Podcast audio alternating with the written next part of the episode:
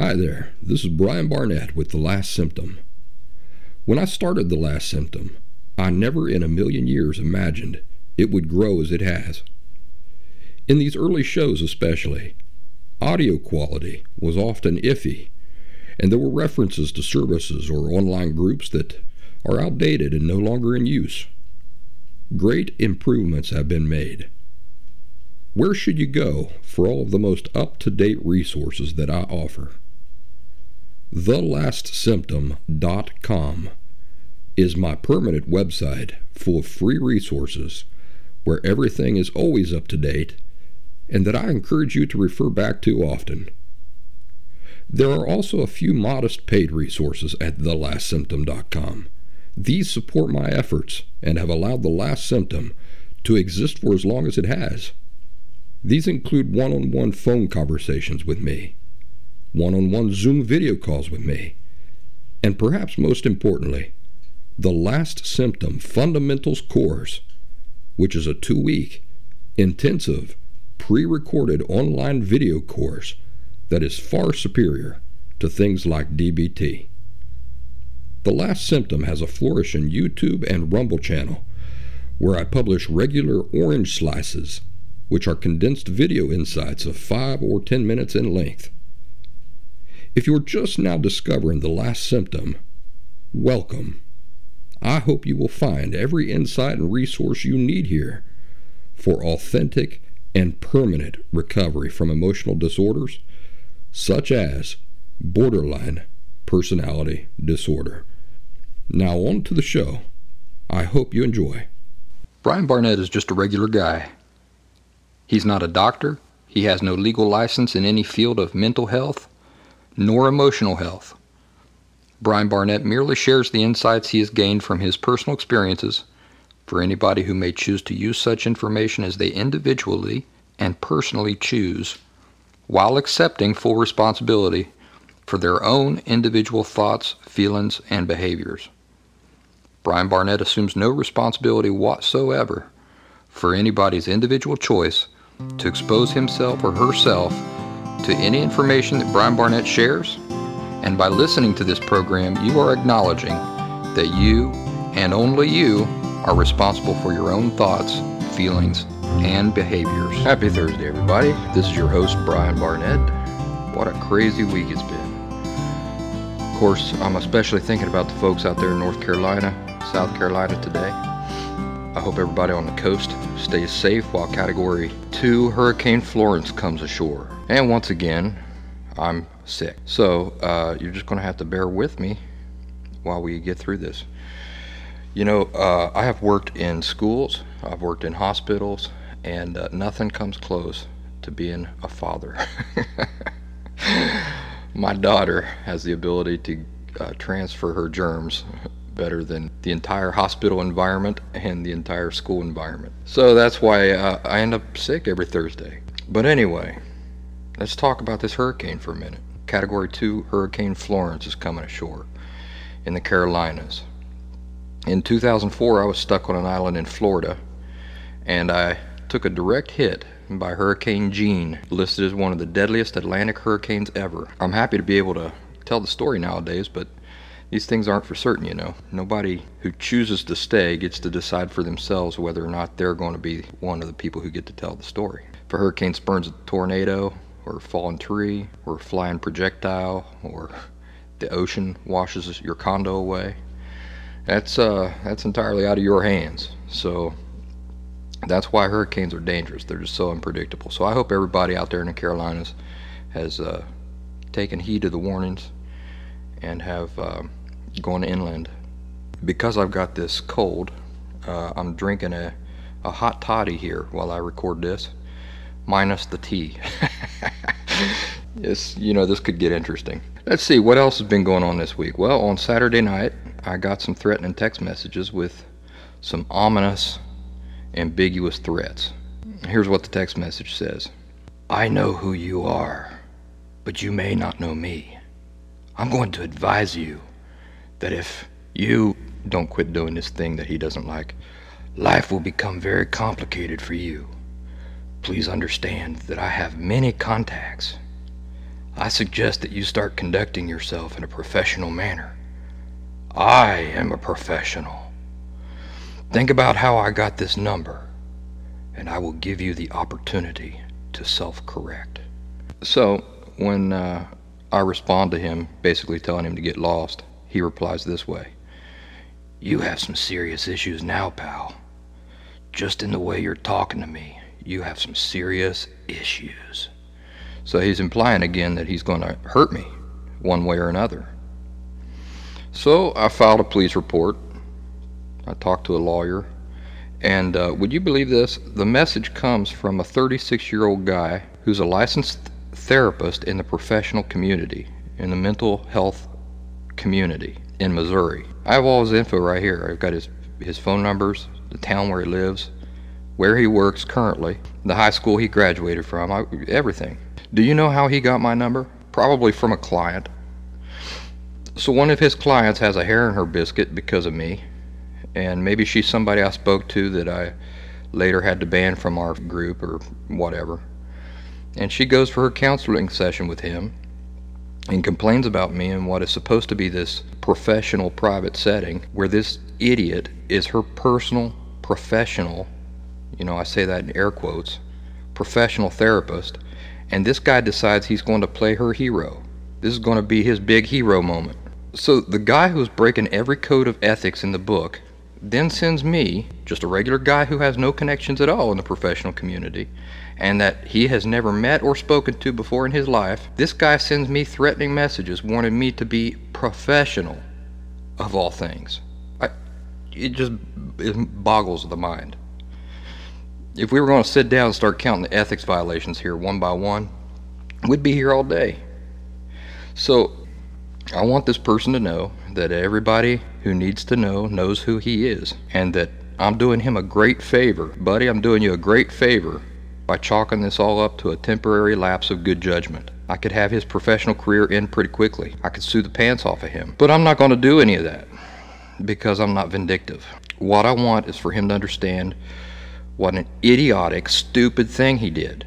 To own his idiotic, stupid mistake like a man, and then never ever threaten anybody again. Because if he does, the consequences will be swift. This person's a father, and I'm a father, and our kids look to be roughly the same age. Also, he's something of a redneck. Does some hunting, served in the military. I'm a hillbilly. My family are all hunters and vets.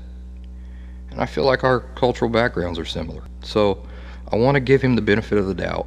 And if he's gotten the message, then that's good enough for me. I don't want to cause any more trouble for anybody than is necessary for what amounts to just a really dumb, idiotic decision on a Saturday night after he got too many drinks in him. So that was a little bit of the excitement on my starting my week off, and uh, you know, as if I didn't already have enough complaints against the professional community. Then this guy, who is the professional community, sends me this gift, uh, wrapped in holiday paper and with a big bow on top. So uh, anyway, I just uh, I don't want that to happen anymore. It wasn't a it wasn't a pleasant thing for me to experience, and it was completely unnecessary. Would you say that this person is uh, emotionally healthy or emotionally unhealthy? I'm, I'm going to go with the second one. And then he, you know, he goes into his office and sits down and he counsels other people on emotional health. I'm telling you, it's just, uh, you know, you think, you start to think every once in a while that maybe I'm exaggerating the things I say about how uh, incompetent some of the people in the professional community are, and then you know something like this falls on your lap, and you realize you're, you're barely scratching the surface. So what I thought we'd talk about today, besides just the uh, all the excitement going on this week, is uh, recently in our group I got a message that wasn't addressed specifically me. It was it was kind of addressed to me, and it was addressed to everybody. the uh, the point of the post was that uh, this person feels like every single thing that uh, he does is motivated by a desire for people to like him. And uh, he was feeling like maybe this wasn't such a great thing. So he asked me to comment on it, and I did. And uh, as I got to commenting on it, it went on and on and on, and I realized that I was expressing some pretty good things here that uh, I hadn't written in any of my articles or anything like that. So I'm going to share them here. So, first of all, I apologize to him for taking so long because uh, I just couldn't get back. I just couldn't get the time to sit down and really give his post the attention it deserved. But what I wanted him to do was ask himself two things. First of all, is the motivation unhealthy? You know, that's the question everybody should ask themselves. Anytime they feel like, I need to fix this, you know, you always think, uh, you always focus on an aspect of yourself and you think, I got to fix this. Well, do you? Do you have to fix that? The way to find out the answer to that question is to first ask yourself, is it unhealthy? And if you come to the conclusion it is unhealthy, you need to ask yourself, why is it unhealthy? Is it unhealthy and why is it unhealthy? You see, if it's not unhealthy, you got nothing to fix. If you think it's unhealthy, but then you ask yourself, why is it unhealthy? And you can't come up with a good reason why it's unhealthy, you've got nothing to fix. But here's something about this particular aspect of what he was concerned about wanting everybody to like you and being motivated by that. The truth is that everybody wants to be admired and loved. And healthy people recognize that they need to be admired and loved. And they accept this. I mean, it's a part of how they go about their life, with the acceptance that, hey, I need to be admired and loved. And I want to be admired and loved. Even people who do not know that they want to be admired and loved want to be admired and loved. The most hardened, despicable people who've ever lived, they also wanted to be admired and loved. It's just how we're made. Now, we have to consider the other aspect of this. As with all things involved with a disorder, it's not the thing itself which can be classified as healthy or unhealthy. Rather, it's the reason behind that thing. So, needing to be admired and loved, and even being motivated by that desire, is not in itself an unhealthy thing. However, if the reasons behind that need are that you are unable to generate your own inner validation, which is just another way of saying love for yourself, well, then, yes, that is a real problem. You see, emotionally healthy people are able to generate their own inner validation. And you hear this talked about as learning to love yourself but it really means generating your own inner validation. It means that you are perfectly content with yourself within yourself. You don't need any external thing to make you feel worthy because this is something you already know is an inherent truth about yourself. When you realize that the inherent nature of people, of all people, yourself included, is that you are inherently valuable, then your sense of worth isn't dependent on external things. Not only is it not dependent on external things, but external things are incapable of taking that away from you. Nobody can tease you, uh, make jokes about you, or beat you down and take away what you inherently know is true about yourself. So the person who feels like or who knows that they are inherently valuable, that they have inherent worth, can endure all those things and walk away feeling as secure as they did when they walked into that abuse. So, as always, inherent is a really important word. It means the natural state, the natural quality of something. For example, hot is an inherent quality of fire. So, when you say fire is inherently hot, it means those two things are inseparable. You're never going to encounter fire anywhere that's cold. no, because hot is an inherent part of what makes fire fire. That descriptive term isn't dependent on circumstances or the particular fire. No. Fire is hot, no matter what. So people have inherent worth. All people do. We live in a world where we're sometimes led to believe that your worth is dependent on how much money you, you make, or your life's accomplishments, or um, your physique, or your looks, your IQ. And all of that is, pardon the expression, bullshit. It's just all phony.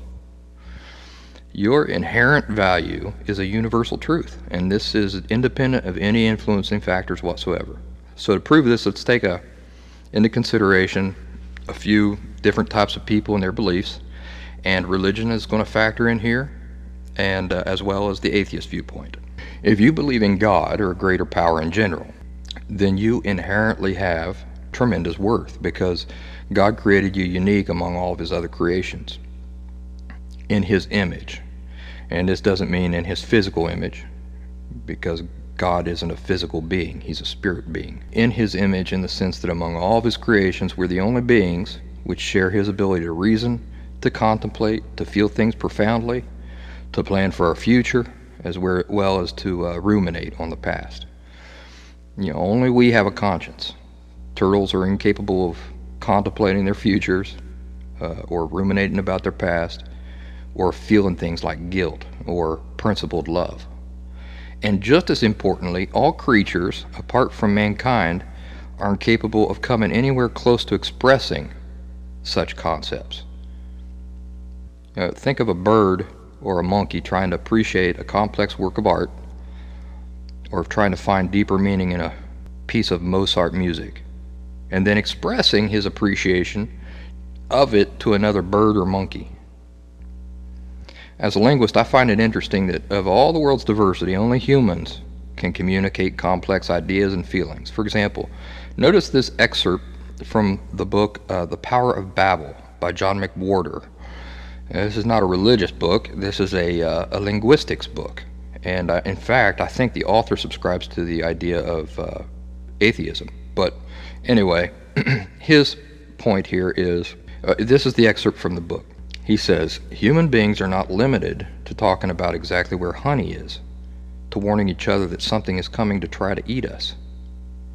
Neither bees, chimps, parrots, nor dogs could produce or perceive a sentence such as, Did you know that there are squid 50 feet and longer in the deep sea? They have only been seen as corpses washed up on the beaches. Because animals can only communicate about things either in the immediate environment or a small set of things genetically programmed. The honey is over there. Banana! They could not tell each other about a giant squid even if they had seen one, nor could they talk about corpses even if they had seen plenty. Then there's the specificity for which human language is designed. No animal could specify that the giant squid had been seen in the past rather than being seen right now, nor could they communicate the concept of knowing, such as, Did you know? Think about that. It's not that they're able to process these complex thoughts but then can't express them.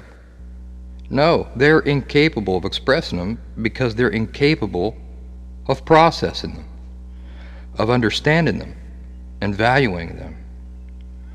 No other creature is capable of observing, valuing, and expressing profound inner thoughts and feelings like you are. If you're specifically a Christian, you believe God gave His only Son to redeem you from sin. Yeah, he could have just erased everything and started over there in the Garden of Eden, but he didn't do this. While adhering to his perfect sense of justice, he instead made arrangements for his son to voluntarily serve as a ransom. Now, bear in mind that this was a great sacrifice to God Himself. And if you're a parent, you can imagine a measure of the pain that God felt and endured by watching while his son was tortured and murdered without stepping in to stop it. And why did he allow this? If you're a Christian, you know it was for you, for me, and for everybody. And why? Because you have great inherent value.